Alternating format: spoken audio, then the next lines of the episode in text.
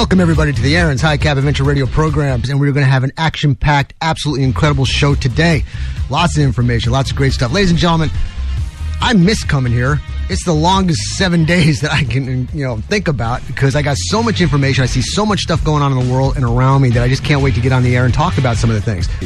Ladies and gentlemen, social media is a great way to know what's going on currently with me, the, uh, the Aaron's Gun Shop, and the radio program here. If you go to aaronsgunshop.com and go to the Facebook page, check out all the videos and the comments that are being made there to keep you up to date and like us on Facebook. It's a great way to support the program. Also on Instagram, follow us on Instagram. Same thing. I kind of put some of the same videos there. Sometimes I do different ones on Instagram as I do Facebook. So check that out. And by all means, become a scr- subscriber to the YouTube channel. Lots of great videos, interviews, product spotlights. Uh, training demos, the whole work. So it's a great way to learn a lot of things coming out of this program and the gun shop itself and the training seminars that we offer. So, uh, like us on Facebook, follow us on Instagram, and definitely subscribe to the YouTube channel. Let me give you an idea what's coming up on today's show. Uh, we've got always the true stories of self defense from the American Rifleman's The Armed Citizens column. We're going to learn what to do and what not to do in situations like these. Hopefully, we can learn, okay? Now, my license to carry attorney segment, sponsored by Coppolino Dodd Krebs Law Firm. I'm going to have attorney extraordinaire Benton Ross Watson in again, and we're going to be discussing the Third Amendment. We've been doing a, um, a series on the amendments, the 10 amendments, the Bill of Rights. Not the 10 amendments, but the 10 Bill of Rights there. And we're on number three.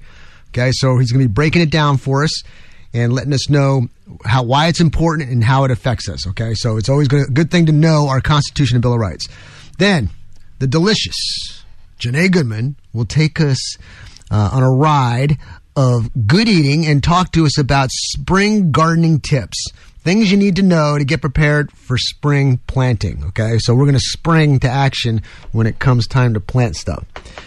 This week's product spotlight brought to you by ANC Firearms and Heidenhammer is the Charter Arms Pathfinder 22 Magnum revolver. Check out my quick video on Facebook, and uh, you'll get to see how it looks and the relative size of it compared to my hand there. It's not that big of a revolver, and it's a pretty nice, solidly well made firearm. So check it out. Give ANC Firearms a call at 254 983 4417 to buy yours. Support the sponsors who support the show. My interview this week will be with once again Bill Whitmire, the chair of the Republican Party here in Milam County. I've got him back because there's just so much going on and we need to discuss it and it's a political world, so we're going to be discussing some things when it comes to politics. So stay tuned, strap yourselves in, crank up the volume, tell everybody you know to listen. And after this quick short break, we'll be back with True Stories of Self Defense. See you on the other side.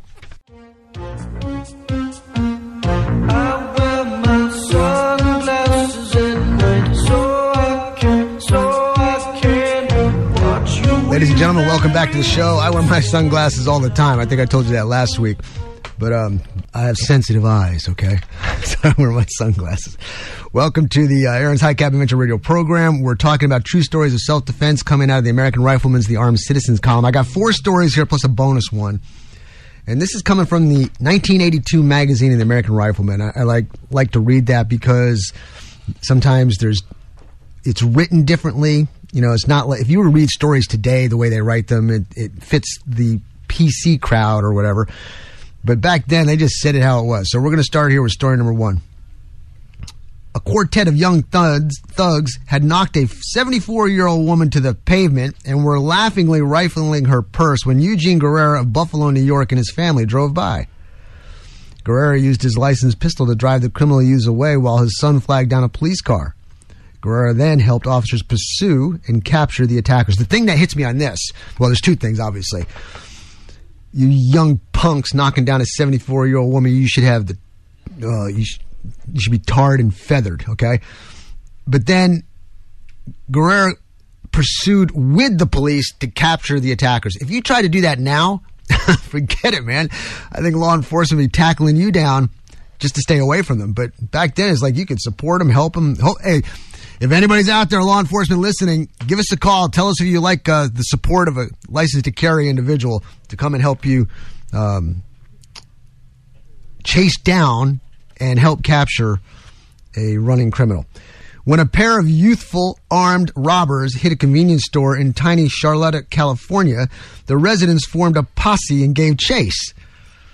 They called ahead of another nearby town, Swains Flat, and asked for help. The Swains Flat citizens called another town, Bridgeville, and alerted Loretta Scott and Gloria Failer. Scott and Failer raised a posse, which waited at their end of the Bridgeville Bridge. When the robbers' getaway car was halfway across the span, the Bridgeville citizens blocked their end with cars and trucks. Meanwhile, the pursuing Carlotta contingent blocked the other end. Several citizens armed themselves, but no gunfire was needed. Sheriff deputies appeared and arrested the stranded criminals. That is so freaking awesome. That is an awesome story. That is working together as a team, that's being prepared, that's having it down before it happens. So when it does happen, you just move like clockwork. Fantastic. I got goose pimples reading that story. Awesome. Let's take a break. When we come back, we'll have attorney extraordinaire Benton Ross Watson. We'll be talking the Third Amendment and uh, the breakdown of it and what it means. See you on the other side. All right, here we are. We're on week three of our series of breaking down the uh, Bill of Rights. We're on the Third Amendment. I'm going to first, once again, read the preamble. The Constitution was ratified, and then after the ratification, they came up with this. They wanted to make sure there was no confusion. The preamble to the Bill of Rights.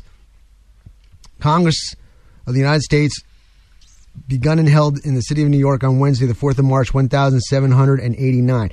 The conventions of a number of the states having at the time of their adopting the Constitution expressed a desire in order to prevent misconstruction or abuse of its powers that further declaratory and restrictive clauses should be added.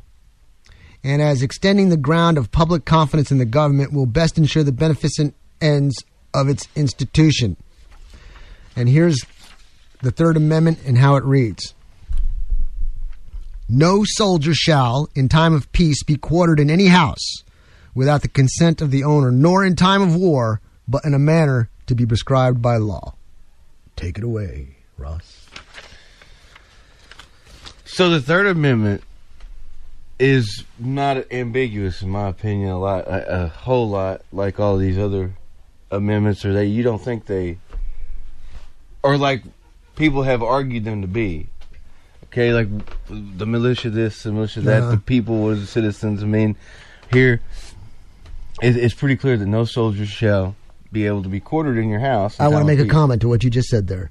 Because you and Rick coming on this show for as long as you did, I look at any law that looks black and white and I say, no, every black and white law there is, there's a shade of gray. So it's going to be the same with the Third Amendment, I'll bet you. Dang, you, you already gonna you set me up for ruination here. But no, the the Third Amendment is the, one of the least controversial. It is one of the least litigated. Okay, I think the EA calls it the runt piglet of the Constitution, and I disagree with that quote. Okay, it's just that I think this there's no doubt about what this amendment protects. That that's why it's not litigated, and we're going to see that over time. I think today the whole purpose behind what the Third Amendment stood for is threatened because of a standing military, and I'm going to explain that here in a second. But originally, it was introduced by James Madison. We were talking about uh, it was the quartering of soldiers was in response to the quartering acts. If you remember, in the Seven Years' War, otherwise known as the French and Indian War, uh, British troops and and uh, wanted to use surveillance, wanted to use barracks, wanted to use uh, positions, strategic choke points uh, within that war, and so they would take over houses and buildings. There was actually litigation with New York, uh, Pennsylvania, over several city buildings that they took over, and in in a way to position themselves within that war. And during the time that they were there for that war, I think they kind of noticed, oh, well, hey, the the colonies aren't. They're kind of they're kind of self independent. They don't really they don't really need Britain anymore, and so they kind of figured out, hey, you better kind of keep these acts in play uh, so that we can stay here and watch what's going on in the colonies. And even after the war ended, they they, were still there. Then we had, we talked about the stamp tax that they had. We started taxing people. Well, the barracks and the quartering acts that allowed the soldiers to come in and take these houses were another way of and and to be to be to be fair, in 1765 the soldiers weren't allowed actually under the law the quartering acts actually take houses in the 1765 act, but they took everything that they could as close as they could to that. It was for your barn, your garage, your okay, and it, to that effect, right? They were making you pay their their boarding fees. And in other words, this was another tax. This was another tax that we didn't have representation when it got passed. Does quartered mean anything more than just? We're going to get to that. Okay. And and so as we go on, as we go on, uh, then we have the Boston Massacre. Then we have the Boston Tea Party, and we have these conventions going up everywhere saying we we got to revolutionize, we got to do this, and then they pass another another quartering act that says you can actually live in private homes. There were private homes actually taken over. There is some evidence. Some people say it didn't happen, but there's evidence that it that it happened uh, enough to be uh, very oppressive. And and Patrick Henry said this was one of our chief complaints. This was one of our primary reasons for cutting ties with the motherland. And here we have them being able to be accommodated and stationed in any private house so that they may tyrannize, oppress, and crush us. And so it was part of the Declaration of Independence as one of the grievances, right, against liberty. Okay, and was really was really just a major reason was one of the major reasons why we pushed. So it was, it was not it was not just taxation. It was an invasion of privacy in the home. And so, the, yes, there has not been many cases litigated on the Third Amendment in its entire, you know, history. But and because that's because everybody agreed with it, first of all, and and really, it probably was unnecessary to pass this. This was this was one of those that was an obvious kind of thing. But No, I think it's absolutely vital because if it wasn't there, it would happen, and you have um, people contesting it, and then there would be problems, and it would sprout anger and bloodshed sooner or later. Because if it doesn't say you can't, you know they're gonna. Because let me tell you why. I was just thinking. well, I'm, t- I'm talking about from from the founders' point of view at that time. They probably it was there was other things that probably could have been added if this could have been added. You know, I drive through Temple all the time, right? And I'm looking at all these apartment complexes, and I'm saying to myself, if there ever was troops, you people living in those apartment complexes, guess what? That just became military barracks. okay, I'm just looking at all that.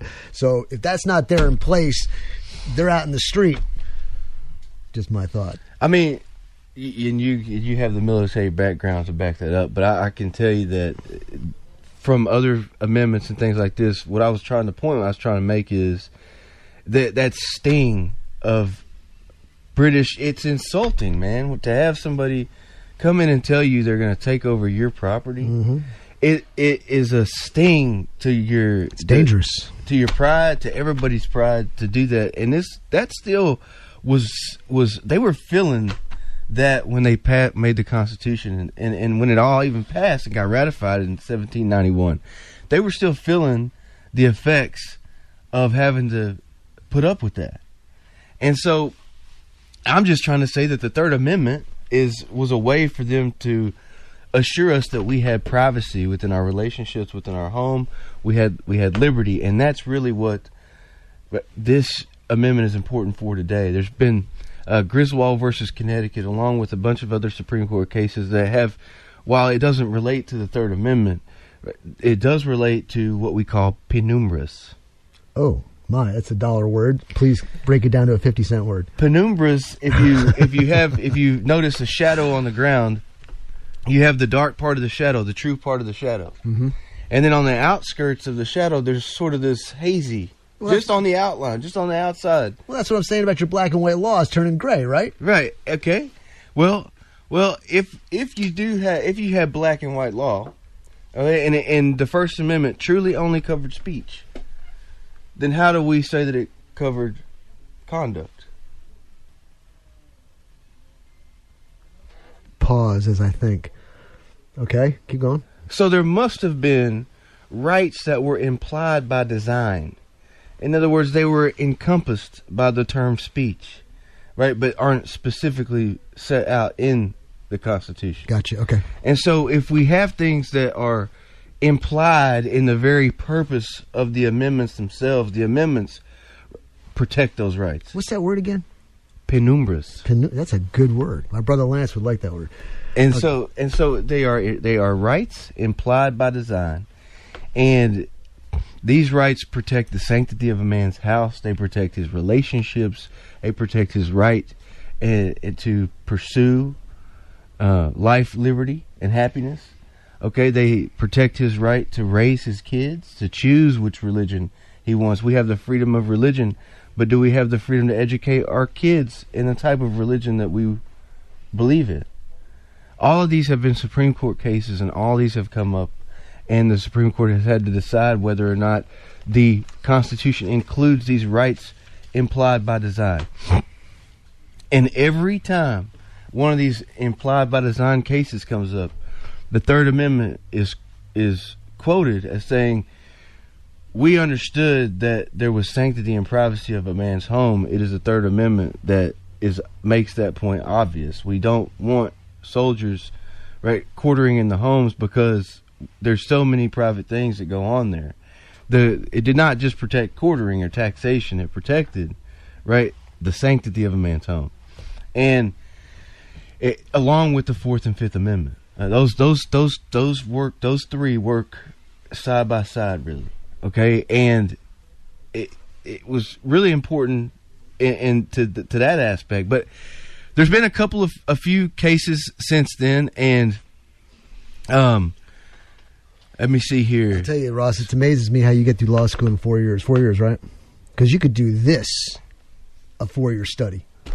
I mean, the Constitution could be just a four year study, and I know you got to do that in your law and your schooling. no it would take more than four years It's amazing, man. It's just- i mean I'm, I'm really, I'm really impressed by. I mean, many attorneys they can't become barred unless they they know their stuff. This is a lot of stuff to know, man.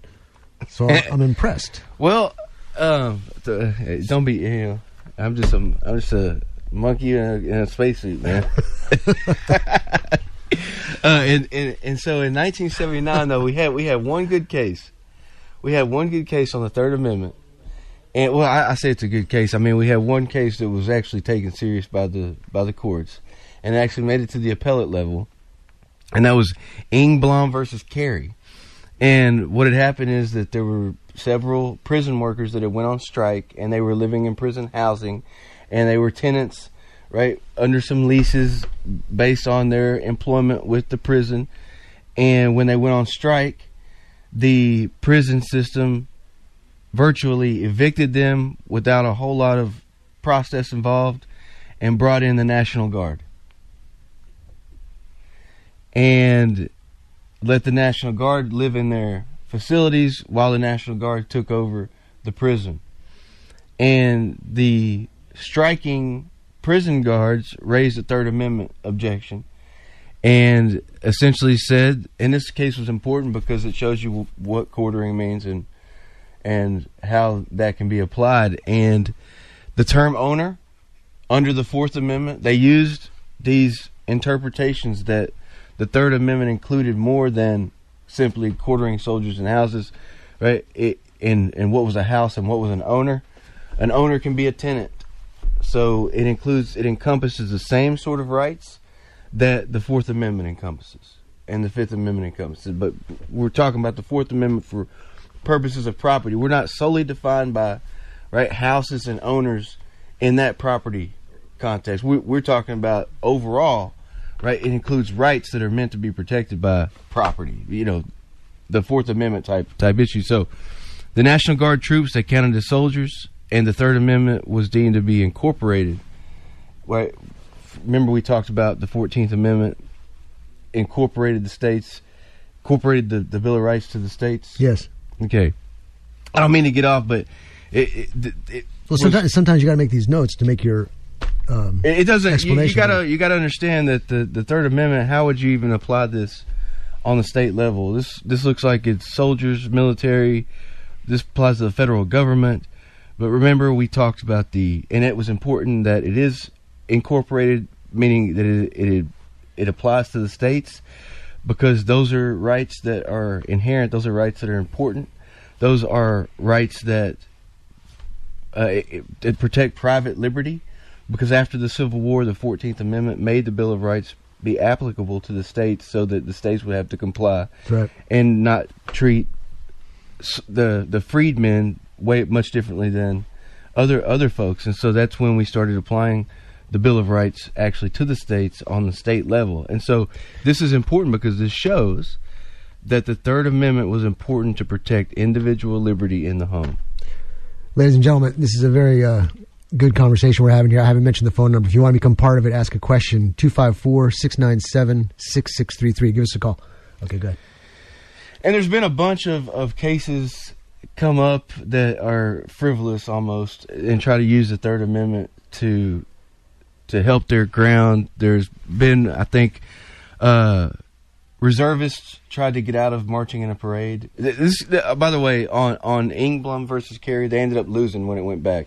How did The- explain that one about the march in the parade? How does that even come into play with this? It doesn't. I- In my opinion, it was a frivolous kind of kind of argument. And another guy, another guy argued against the Third Amendment for a federal rent control law to be struck down. He said that it was a. He said this is a quote from the petition: "The incubator and hatchery of swarms of bureaucrats to be quartered as the stormtroopers upon the people in violation of Amendment." Third Amendment to the United States Constitution. I don't disagree with you, man. I don't disagree with you. when The court said this is not. This is when you talk. He may have had a good case when you talk crazy like that, right? Uh, on, on to federal judges, they're going to dismiss your case. Yeah, and so that's what. You got to talk the language, man. And so this is what that that case got thrown out. But sitting in a dark closet too long. the here's the concerning part to me, and this is the point that I wanted to make today, if I make nothing else, which is that we had a, a 2015 case, Mitchell versus City of Henderson, and what happened there is SWAT task forces were trying to do surveillance on a drug dealing house, and in the course of doing that over a, week's time, ended up commandeering two or three houses uh, and they had no warrant to do so. They had no order. They had no authority. They had nothing whatsoever. They asked the people, "Can we come in and do it?" The people told them no. So then they waited about twelve to twenty-four hours and went back and just took it over anyway.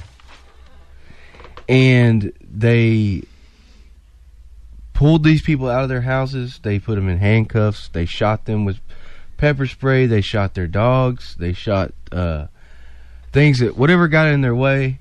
They d- drug a a very elderly lady well across you know blocks right from her home to the command center so that she couldn't leave. They arrested these people and charged them with obstructing justice, obstructing a police officer.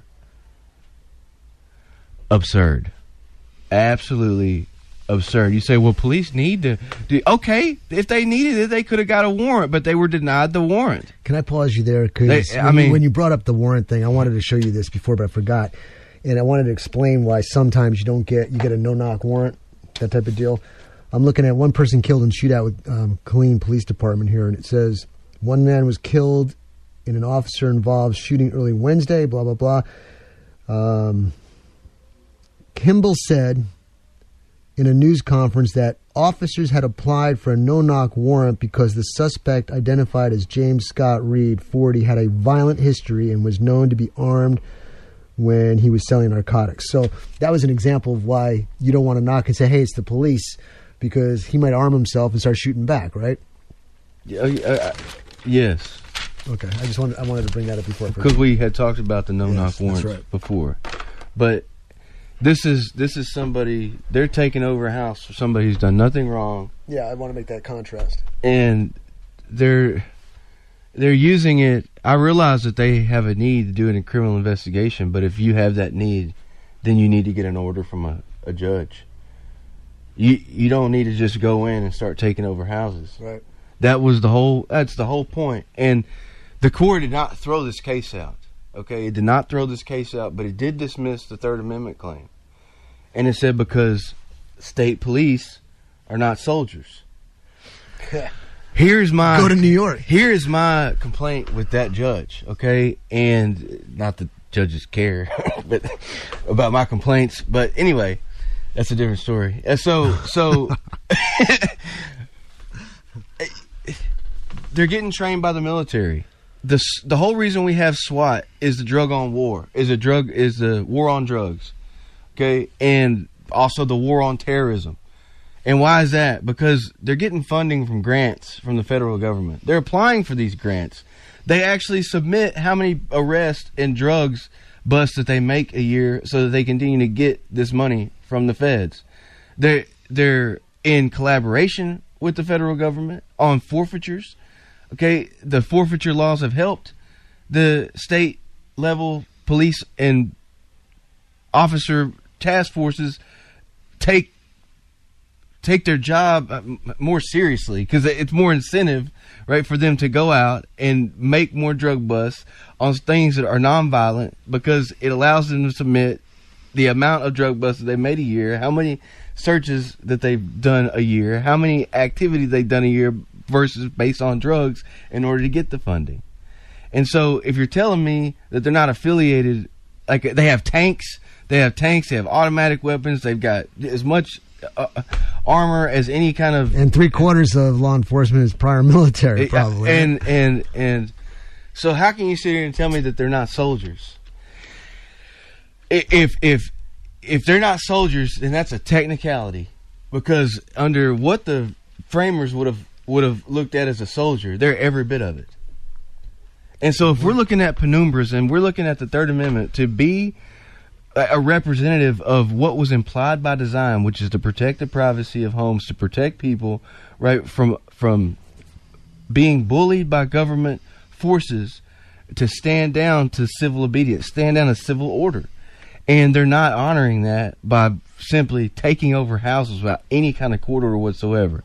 But I, I guess, and, and that's to say all that, I, I did agree with the judge's position that they're already protected by the First and Fourth Amendments anyway. So the Third Amendment is it was not is unnecessary. So I mean, I, I hopefully they get compensation for what happened in this case. But this was I'm not going to say that this happens frequently, okay? But this was not an isolated incident by any means. It it happens, and it. It, I don't. I want to say that it's common, but it's certainly. I don't know the definition of rare, but it's. I, it certainly comes up every once in a while. You see the police officers trying to take over a house, right, to do surveillance, and it's just nobody ever does anything because nobody thinks that these are soldiers, and I completely disagree. Eh, When from a from what what was meant, and if we look at what the purpose of the amendment was made for, right, they're doing the exact same thing that British did, British soldiers did in the Seven Years' War. Let me ask you something. A soldier in the military is not obligated to follow um, unlawful order. Do you think? But they are pressured. I mean, when you have a private or something, and, and legitimately it's an unlawful order, but they still do it in compliance because you know they're the low-ranking individual and they're just following the lead, and they think they're doing it for a good cause. Could you apply that to a police officer who um, can say, "No, that's in violation of the Constitution. I'm not going to follow that order to to hit the." I'm just Wow. saying that this whole time. I don't understand why why police officers push the mark to do that. Other than in some cases, I feel like if But- there but- was a murderer, Let me finish my or- thought. I mean, it's because of their lack of knowledge of what the Constitution and the law, uh, what an awful, unlawful order would be. In, so, in other words, if they don't have a basis of understanding That's the true Constitution, Bill of Rights, and they're police going officers ignorantly, know police officers know the the Constitution, in my opinion. I mean, they they know they know a lot about what they can and can't do under the Fourth. And I mean, they screw it up a lot. Don't get me wrong. I mean, I see that, and in court especially, they'll they'll misquote it. But but generally speaking, they know well enough to understand right what what the limits are. And what's it- that word again? Penumbra. What is it? penumbras. Maybe they're. I can understand them making a decision in the gray area on the outside edges of that shadow, but when it's the blatantness of them being in the dark shadow of unconstitutional law, they shouldn't do it. But sometimes that does happen. And when you're stopping people on the side of the road, what is the? Okay, where are you coming from? Where are you going? What? uh Okay, who is this? Why are you with them? Why aren't you with somebody else? Well, Well, are you obligated? The person mean- you're not obligated to answer those questions. No, but they keep you there, and then if you don't answer, they say, "Well, we're going to keep you here, and we're going to do a, a drug dog search and try to find, and then if we're going to try to seize your vehicle and your money in there and everything that you had based on drugs. And I mean, it's just, man, uh, this would give me a ticket for speeding and let me go. Like, uh, what? It, it just gets out of hand, and this is not there. There was there was there was private police forces in the day of the founding, and I'm not saying that that some of these things weren't needed, but things took off when we said we're going to do a war on drugs, and it just it has got every single year you've seen police for. Why do police officers? Why do police? Why do they need tanks? No comment.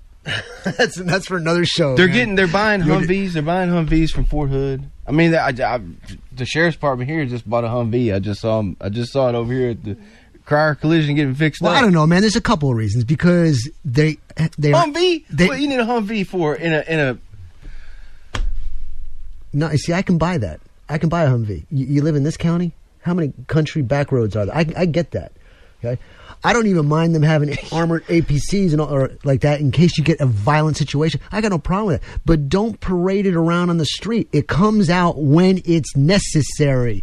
It, you don't hype it up. Remember that story you were telling me about the guy who uh, And- and- had all these different law enforcement agencies come to him and and surround his house and invade his house for what? Because he said something? That's ridiculous. But I believe if they've got it in their garage and it's kept up, and every now and then they take it out and make sure it's working fine, and they train in an off-site that people don't get to see because they don't want to scare the populace. I got no problem with that because God forbid a day comes when you need it, you got it. Yeah, I but don't to mean to- but to parade it around, I agree.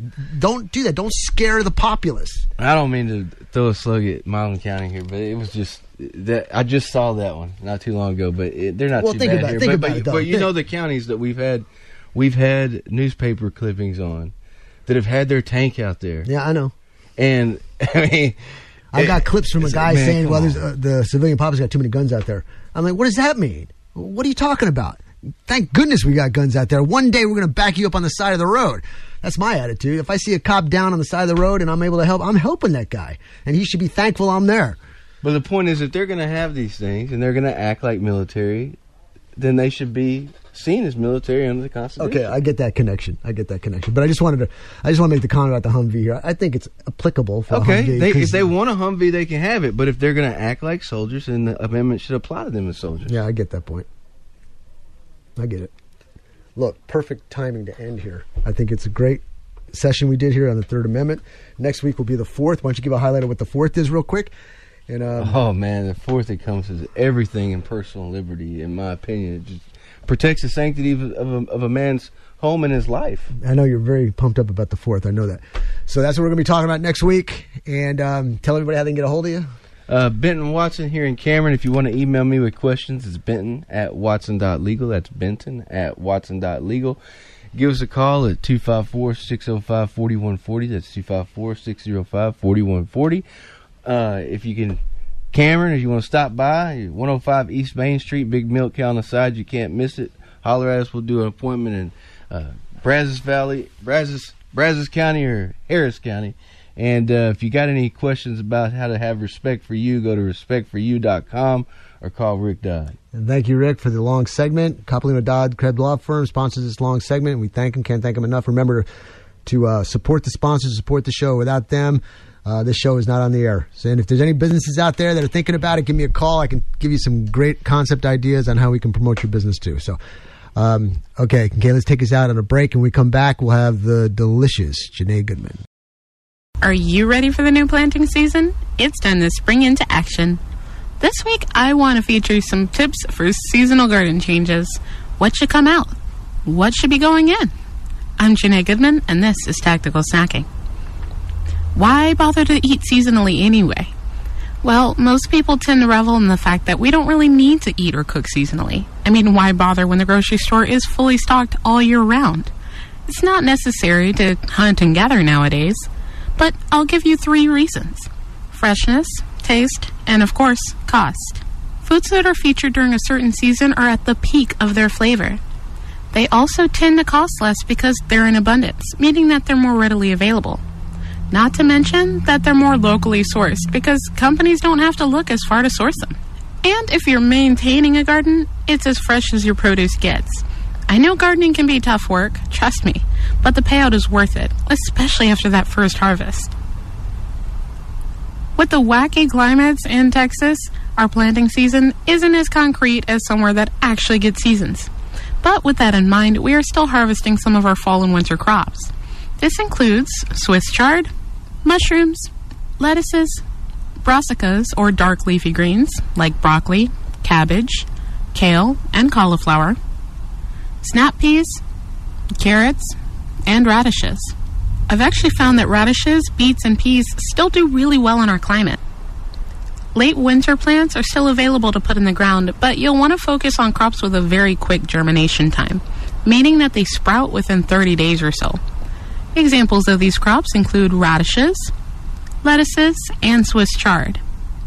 Your nitrogen feeders or heavy produce items should be about ready to come out of the ground if they're not out already. I've still got a cabbage or two in the ground in my school garden, and the classes have just harvested broccoli, so don't worry if you've still got a few in there. You've got a few weeks before things really start getting hot.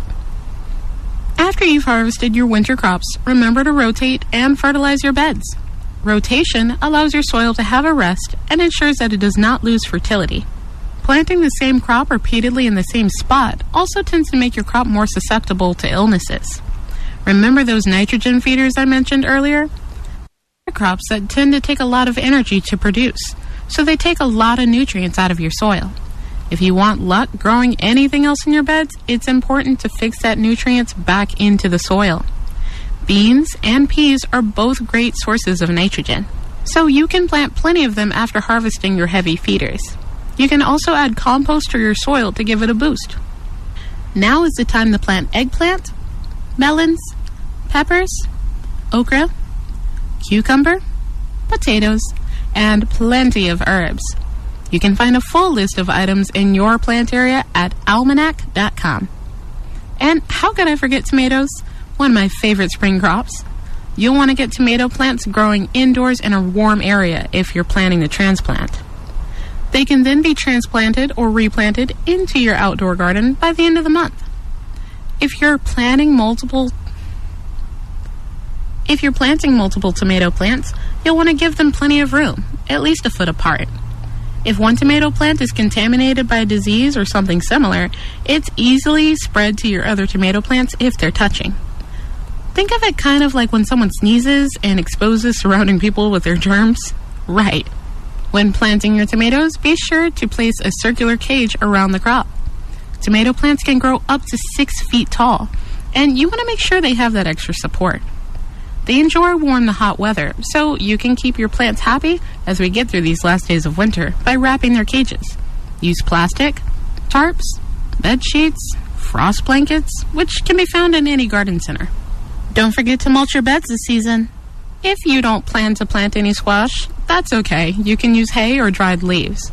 Mulching not only keeps the sun at bay during hotter months of the year, but it also helps preserve water in your beds and prevent soil erosion or shifting of your soil. Be sure that your ground cover isn't over your leaves of your plants, however. You'll want to tuck the hay under your crops and give them about an inch of room.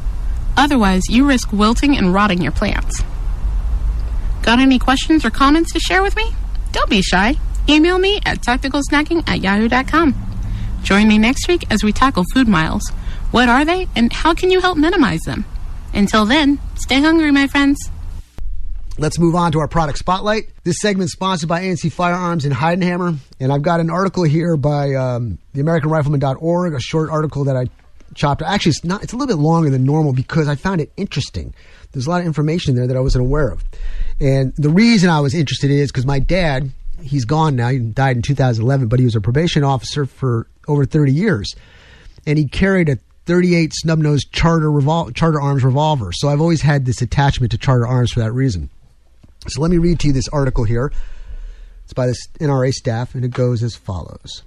Charter Arms has been making firearms for almost 50 years. The company was founded in Connecticut by Douglas McClenahan, and this is interesting, who had previously worked for Sturm Ruger and uh, High Standard and Colt.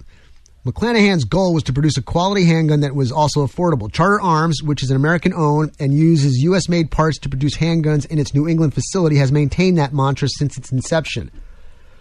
Whether or not a handgun in 22 Magnum is suitable, suitable for personal protection is, a question you must determine on your own. What it does bring to the table is controllable recoil and minimal muzzle blast, and for some shooters, that's a deciding factor. The Charter Arms Pathfinder is among the very few 22 Magnum chambered revolvers that are appropriate in size for concealed carry. Also, it would be a viable candidate for a survival backpack as well. The Pathfinder's frame is made from stainless steel and exhibits a smooth matte finish. Depressing a grooved sliding thumb button on the frame's left side allows the six round cylinder to swing out to the left for loading and unloading. Unlike some revolvers, the Pathfinder has no side plate. The frame consists of two pieces. The grip and trigger guard are combined in one assembly, while the action frame around the cylinder is another. The grip frame houses a coiled mainspring and slips inside of the action frame. It's held in place by screws and pins. The rubber stock panels are attached to the grip frame with a single screw and a stud at the bottom of the frame. The barrel, underlug, and front sight are a one piece of stainless steel. It's machined, button rifled, and then threaded directly into the frame. The rear sight is a long um, slot that runs the length of the frame, but at the rear, the notch is square. The sights are in snub nose revolver fashion, small, but they are effective. The revolver was zeroed at seven yards right out of the box. The Pathfinder incorporates a hammer block. Now, this is I found this interesting. Uh, I've I know what a hammer block is, but the way they describe it, it makes it clear. The Pathfinder incorporates a hammer block safety system that was patented by the company in 19 in the 1960s. This system works well because the hammer has an extension at the top that rests against the frame when the hammer is forward. This prevents the hammer from hitting the firing pin. When the trigger is pulled, however, a plate rises up over the firing pin, and when the impacted and when impacted by the hammer, forces the firing pin forward. So that's good in case you drop your weapon when the hammer's down; it's not going to go off. As we envisioned the revolver primarily employed for personal defense, we conducted accuracy testing at seven yards. Additionally, all the ammunition used in the Pathfinder during evaluation was purpose built for personal protection, with whose loads being Hornady's Critical Defense, Speer's Gold Dot, and Winchester's PDX 1. Of those, the Speer's 40 grain Gold Dot proved to be the most accurate, averaging 0.78 inches for five consecutive fire shot groups. The other loads, however, blah, blah, blah, blah. The reason I say that is it all depends on who's shooting the gun. You could have somebody who can put them in the same hole, okay? Aside from accuracy testing, we also ran the revolver through defensive types drills at distances from 3 to 15 yards. The 10 by 16 inch torso shaped target has a 4 inch swinging head plate and a 3.5 by 4.5 inch bullseye. Between 7 and 10 yards, scoring hit proved simple and even at 25 yards. In all, we fired more than 300 rounds to the Pathfinder and there were no malfunctions. We found the Pathfinder to have ample accuracy for close range defense work, and it appeared that the revolver is plenty reliable. It would serve the purpose of a trail gun quite well in most locations and for personal defense practitioners, backpackers, and campers. It offers lightweight peace of mind. So there you go. It's a really nice gun. And the reason I wanted to touch on this particular gun was I was speaking to a, a elderly woman who was a little bit frail in the hands. And I told him you don't need a large caliber. You get something, you get a revolver that's always going to work when you pull the trigger, and maybe put some rat shot in it. It's not going to give you very much of a kick, but yet it's going to pepper whoever's trying to assault you. And I'll tell you what, I'm not too small in size, and if somebody's shooting six rounds of birdshot at me, I'm going to just change my mind and walk away. Okay, probably run away, run away. So it's a, a pretty decent gun for somebody who can't handle the recoil and is not able to handle malfunctions when it comes to an automatic pistol. So there you go. ANC Firearms in Heidenheimer. And we're going to come back next week with another great show. And so please support the sponsors, support the program. Until we see you next week, keep your powder dry and God bless.